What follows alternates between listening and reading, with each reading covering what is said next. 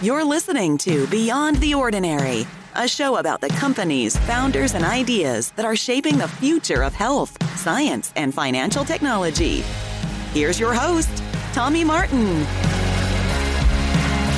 Well, welcome everybody. We are so glad you're here with us today at Beyond the Ordinary. We are here today with my friend Max Cherezhnev. Max is the chairman of the Russian Trade and Economic Development Council. We're going to talk about that today. We're also going to talk about Max Capital, where Max runs one of the few venture capital funds in Russia. And he is also the vice president of the Harvard Club of Russia. Max and I got to know each other through our time at Harvard Business School together in the same cohort, PLD 17. We have to give all our friends a shout out over there.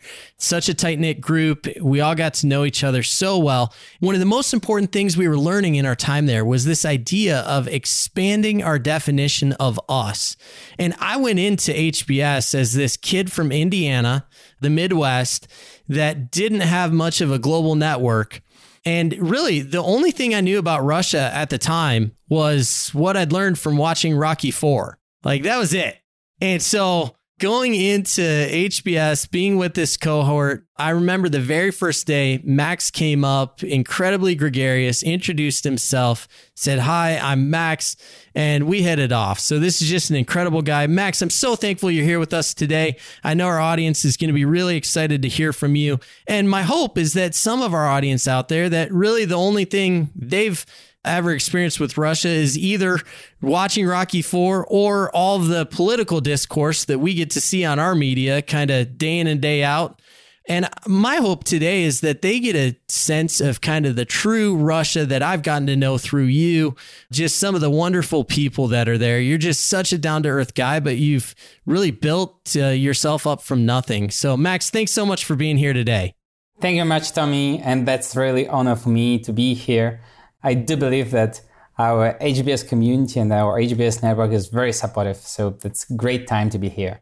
I want to get right into your story and I want to let our listeners know what they're going to hear about today is just kind of this incredible path where you went from nothing to building multiple successful investment op- enterprises, but going beyond that into actually realizing your passion as an entrepreneur and what that means for really the greater world that you are trying to pull together on behalf of a lot of the Russian companies that you get the pleasure to help guide into the future as a global enterprise. So, so thankful to have you here. Max, let's start out. Uh, you were telling me about going to university and your parents gave you a little bit of money every month. How much did they give you? A bit less than $100 per month. A hundred? Yeah, it was kind of enough for surviving that time in the capital of Siberia, in Novosibirsk. That was your head start in life. A hundred dollars per month to get you through university. Max, what part of Russia do you live in? Currently, I'm living in Moscow, but I was born in Novosibirsk, which is the capital of Siberia, and it takes you the same distance to fly to Novosibirsk as to fly to London from Moscow, for example, just for our audience to understand the distances. So you're about the same distance outside of Moscow as London is, where you grew up in Siberia. Exactly. So you come out of university, and what was your first job? Well, during my university time, I was a trainee in Procter and Gamble, and I got quite good salary there. And I even didn't know what to do because it was enough for me 100 bucks was enough. So i did, didn't know what to do with 1000 and half per month. So I, I just had it on my account. So you saved all your income from procter and gamble. And then the next job you got i think was in politics correct? Yep. I was very active in student time and different student activities like student union of our academy student union of the city. And then political campaigning as a part of like marketing job, marketing activity, which we were doing. So as a student, you were actually running some marketing for some political campaigns and earning money that way as well. Yep. Wow. Okay, so you you're able to save up this money because you were fine living on $100 per month. You save up this money, and I loved how you said it. You're like, "Well, I could have bought a car, I could have done this." Instead, you decided to do something that was pretty life-changing with it. What was that? I thought about real estate. I don't know why? I read a lot. By the way, I read a lot some your ex-president's book about real estate. And uh, I was inspired that I need to have real estate. I don't know where, I don't know how, but I need to have it. I was looking around. We didn't have any website that time.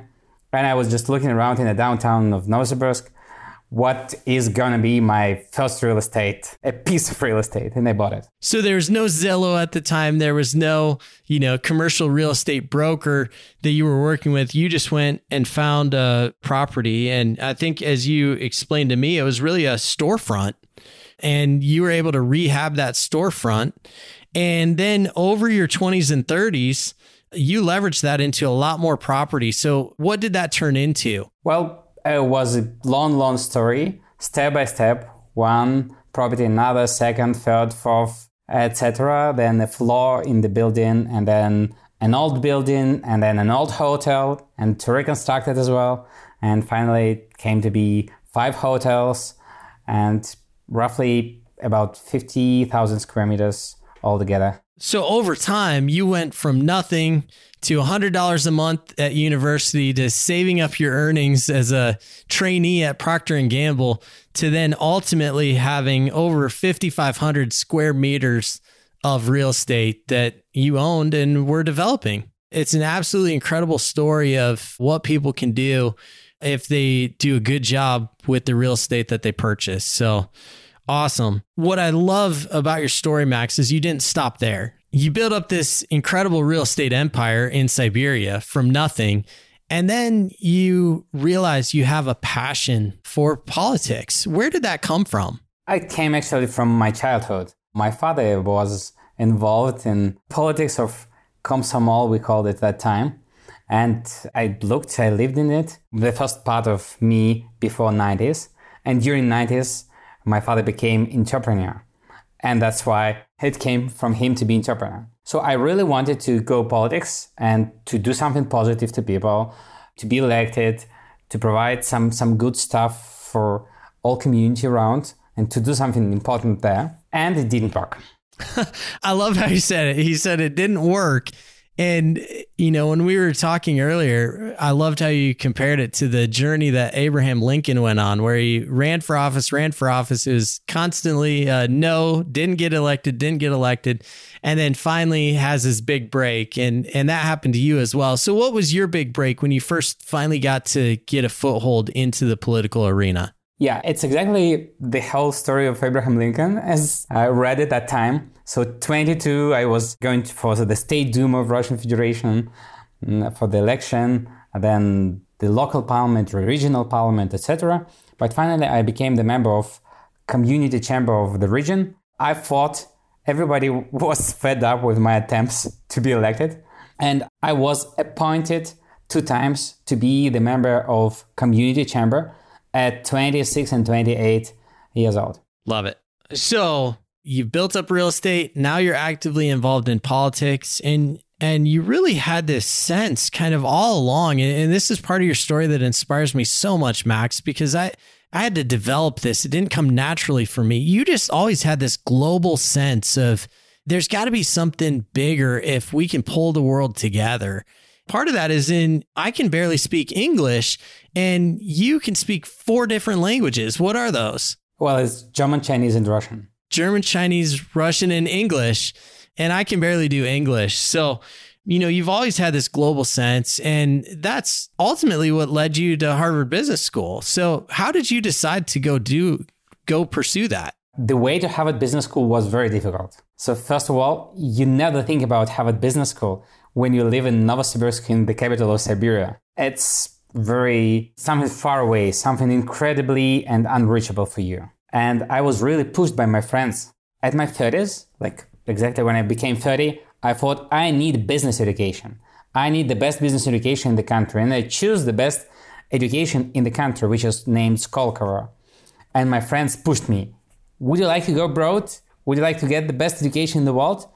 I said, yes, but how can I get there? And they said, just apply, just apply, just apply and it was too much push from outside. And I said, okay, okay, okay, I will apply. And I did it, and it was still scary. And I remember, remember when I flew to Boston, and it was scary. And what is going to happen in Harvard Business School? Who are going to be there?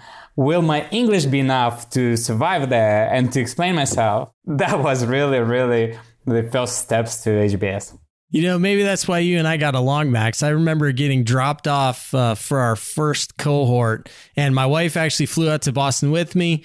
And, you know, we're like walking up. I remember I'm holding her hand and I felt like a kindergartner getting dropped off at school. I was like so nervous.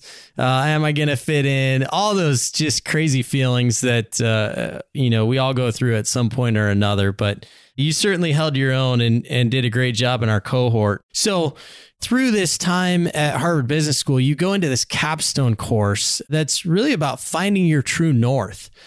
And you said that was very much life changing for you. You know, what was it about that was life changing for you? Yep. We were connected in one group of eight people where we shared with everyone in the group the whole story of the life and the passion. And it was like, what did you dream about? What did you dream about at the age of five years old in real childhood? And like my dreams was I read different books. That's why I know Abraham Lincoln. Like I've read Churchill. I read uh, Bismarck. I, have read lots of Russian books as well. And I thought about connecting the world somehow. You know, I lived in the middle of Siberia, but like I dreamed to have friends in different countries. I dreamed to connect with different countries. And through my 20s, I went for it. And I thought I want to do something for my country and to connect it to the world. And that was the passion. And the cause, finding your true north, helped me to understand that regardless of like circumstances of where you are and what position you have, if you have a dream, just fulfill it. I actually became I became the advisor to the Minister of Regional Development of Russian Federation with responsibility to connect regions of Russia with nearby countries of Russia. So, Max, what you just said is pretty profound. So, even as a young child, you were thinking about how can I connect Russia with the rest of the world? And then in this course, finding your true north. And for our audience, this is something that a, an executive that I have just profound respect for, a gentleman named Bill George, former CEO of Medtronic really did an incredible turnaround through Medtronic. And so for us in the healthcare world, he's just been awesome. And as we were going through that, I actually picked up the phone and called Bill, and he was willing to take my call and do just a personal discussion on leadership development. It was just an incredible conversation. I'm so grateful for that.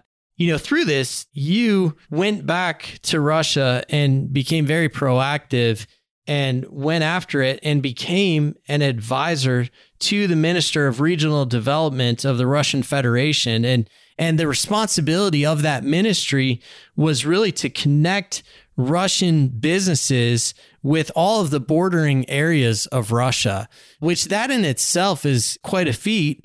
That ministry actually ended up getting closed and then I love it. At that moment, a lot of people would just quit. And instead, Max leveraged that into one of the most critical things he's done in his career. So, what was it that you did at the time that that ministry got closed, Max? So, during the ministry, we found that business of Russia, uh, they want to go abroad and they want to deal with foreign companies.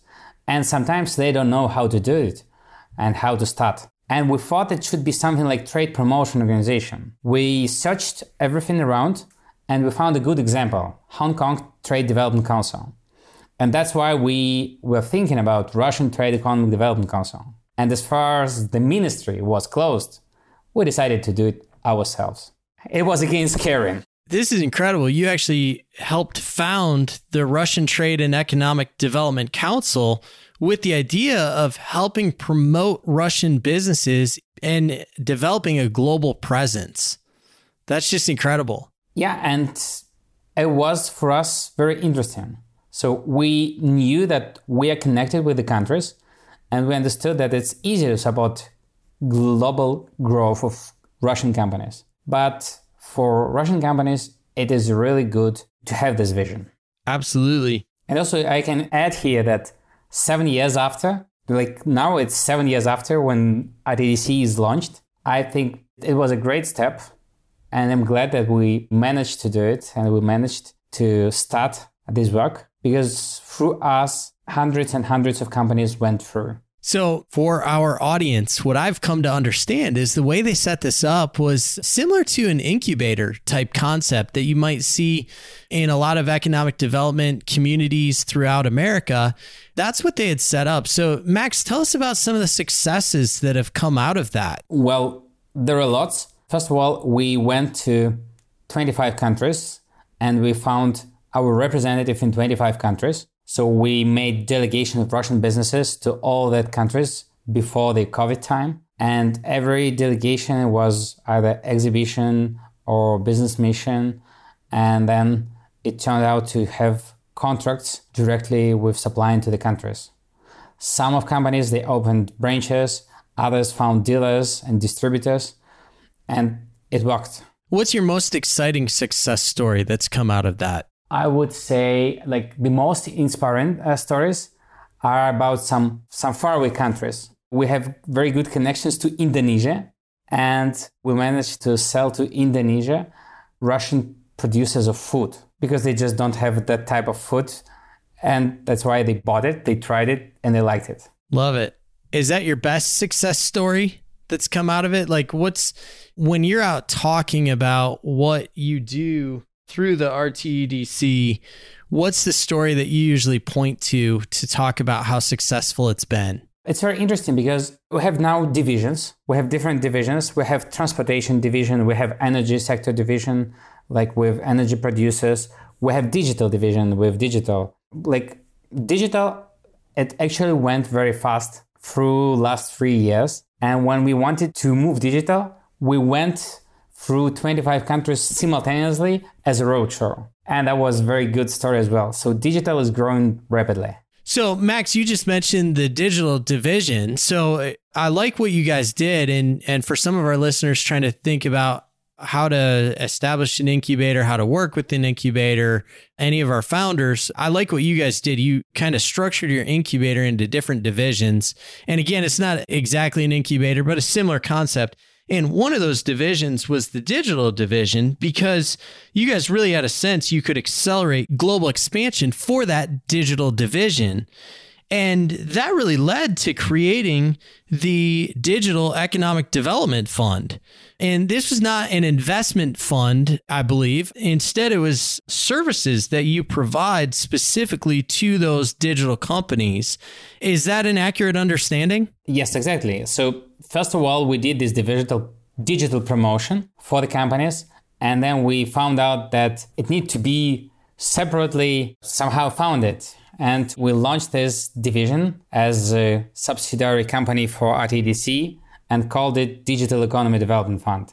The main idea of the fund is to connect companies with our connections, with our network, with corporations, with institutes around, and to help them grow inside the country as well. And who provides the funding for the Digital Economic Development Fund? Mostly there are corporations who wants to build a pipeline of the new ideas and new companies and they actually need the scouting and they need to find these companies and to work correctly with them. So Digital Economy Development Fund helps with that. So it's funded by some of the larger corporations in throughout Russia. Yeah, exactly. Now it has agricultural corporations, it has industry corporations. So all of that is structured into different paths, like 10 different divisions, and all of them are looking for best startups in the country. Got it. And then through the outgrowth of the services you were providing to these digital companies, I like how you said it out of the services that were being provided through the Digital Economic Development Fund,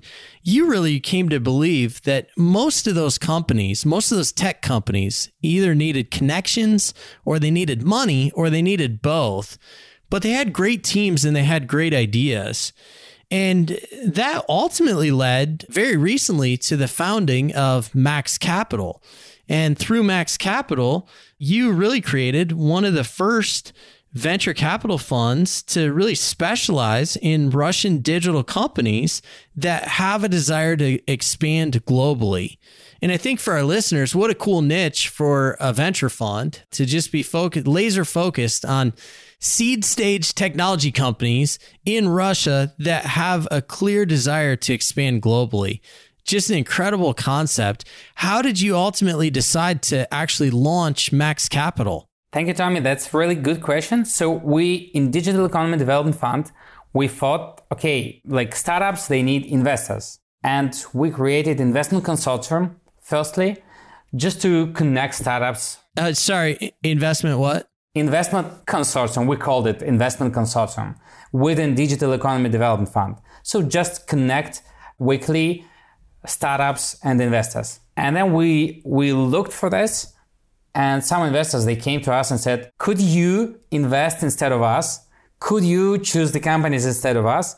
And could you make all this job because it takes too much time to make the investments?" During my Harvard time, I've seen lots of examples of invest funds. Like lots of our friends, they have or they work in invest fund.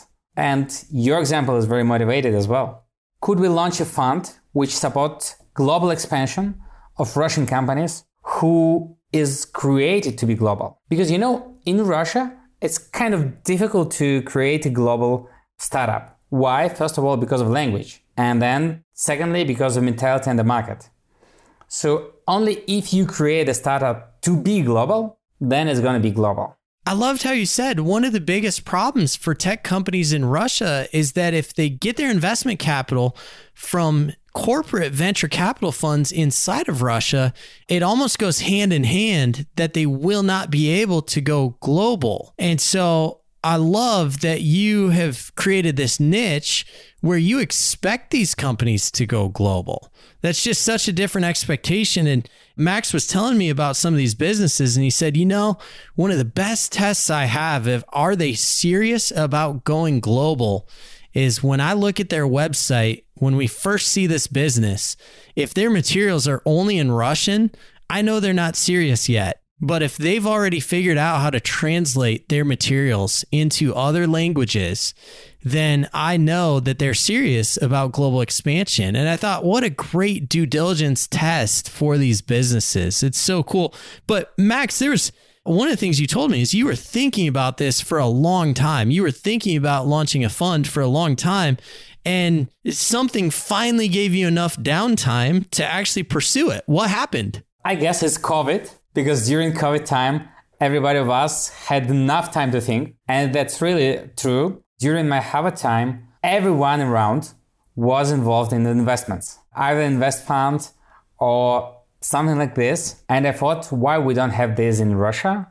Or why I am not involved in this in Russia? And when I started to think about it, my Harvard connections here were very supportive as well. I talked a lot to our friends who work in different invest funds inside of the country and also connects with global Arab world, Italy, Canada, just to understand how this venture capital world works and what are the companies and what are the niches for Russian companies which can be taken and can be done globally. Max, that's really inspiring for me to hear that during COVID, you actually made a decision to launch what's become a very important technology fund in Russia.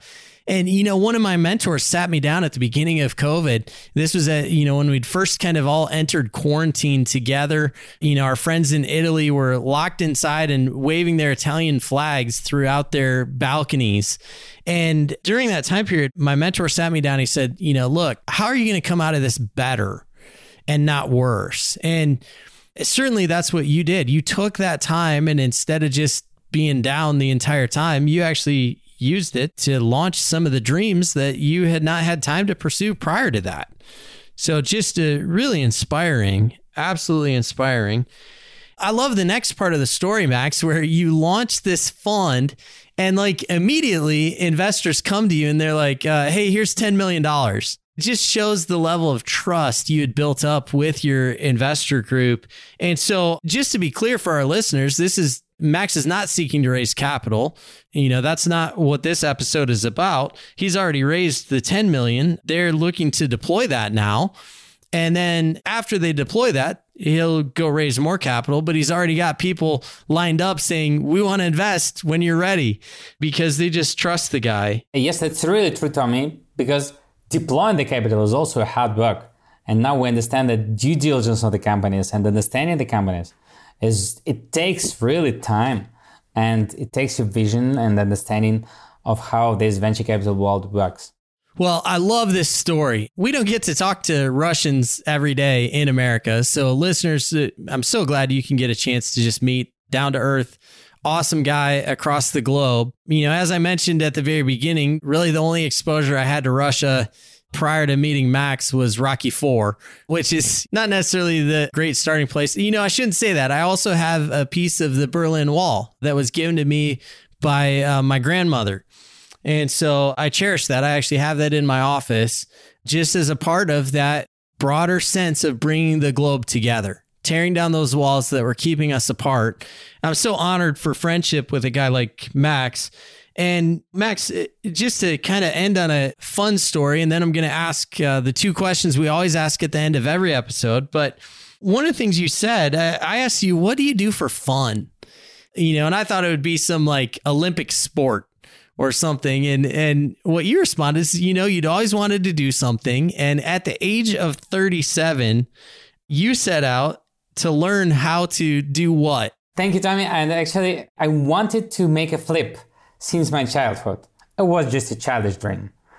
And I thought, why I teach my kids to do what they dream and I don't fulfill my kids' dreams and I decided to make this slip. So at the age of 37, you learn how to flip. Is this a front flip or a back flip? Uh, it's a front flip only. A front flip. A front flip only. Well, that's definitely more than I can do, Max.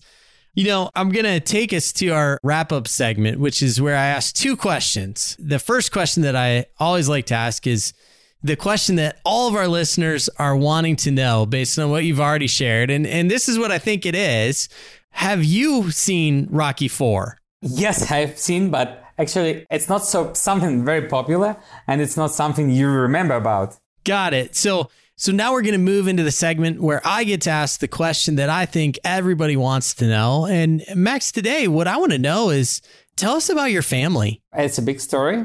I have quite a big family with like five kids. You have five children? Yes. And how old are your children? They are 10, 7, 5, 4, 3. And what is life like on a daily basis for your family? Daily basis? First of all, every day it's a morning exercise. Kids is there saying, oh no, father, no, half past six but it, it's a must. The kids have to exercise with you. Yes. I love it. All right. So the day starts out with exercise. What comes next? When we have a breakfast all together and everybody going for like school or work on their own. And then in the evening, again, the whole family is back and everyone is at the table. You know, Max, what's fun for me is it, it really sounds like your family life isn't too far different than uh, probably most of our listeners, albeit I don't know many friends that get up and exercise with all their children, especially not all five of them. But I love hearing that. You know, the, the way that Max and I were brought together was through a program where one of the greatest goals, as I mentioned earlier, was expanding our definition of us, taking it away from you know, centric to just our little group of friends or our little community or our former alma mater, and really expanding that to this global definition of humanity that at the end of the day, people have met all over the globe. Most of us want the same things, just kind of a better life for our children and just a great life for ourselves. And so we're so thankful that, you know, through Mammoth, we're able to invest in healthcare in a way that hopefully is going to make a really meaningful impact for the globe. I'm sure proud of Max and his desire to take Russia and expand it globally to help these businesses grow and expand their definition of us in terms of what their customer base can look like. And it's just such an honor to have you. So, Max, the real question I think that everybody's asking is if they want to keep up to date on your fund and what you're doing, or on the Russian Trade and Economic Development Council and what you're doing there, or the Digital Economic Development Fund, how could somebody stay up to date on those things? Is there a digital footprint that they can go follow or like or anything like that? Yeah, thank you very much, Tommy. I want to say that firstly, if you want to deal with Russia, we are here in Moscow and Russian Trade Economic Development Council is here to support either a Russian company going global or international company coming to Russia. And that's really good to come to Russia. It's 10th largest market in the world.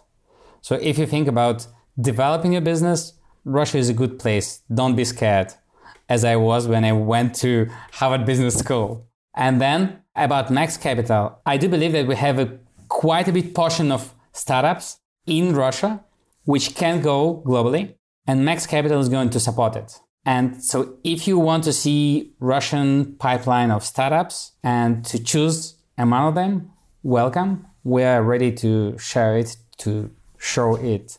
Max Capital is always 24 hours globally, global time. So how do they find you? How do they find you online? maxcapital.ch.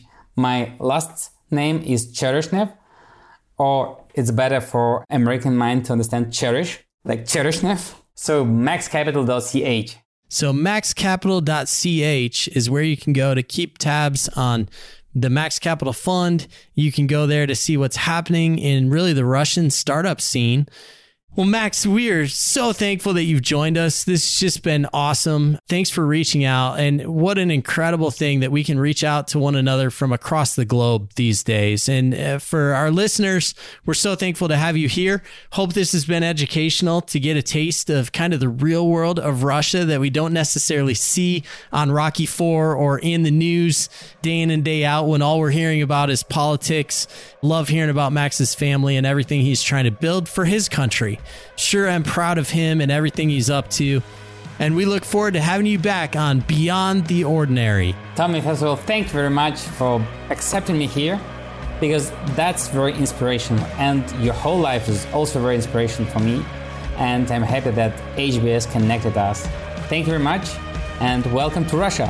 I love it. Thanks for listening to this episode of Beyond the Ordinary. This podcast is brought to you by Mammoth and produced by Reverb. If you liked this show, consider sharing it with a friend. You can subscribe to future episodes in Apple Podcasts, Spotify, or wherever you listen to podcasts. For more information about Mammoth and Beyond the Ordinary, visit us at mammoth.vc.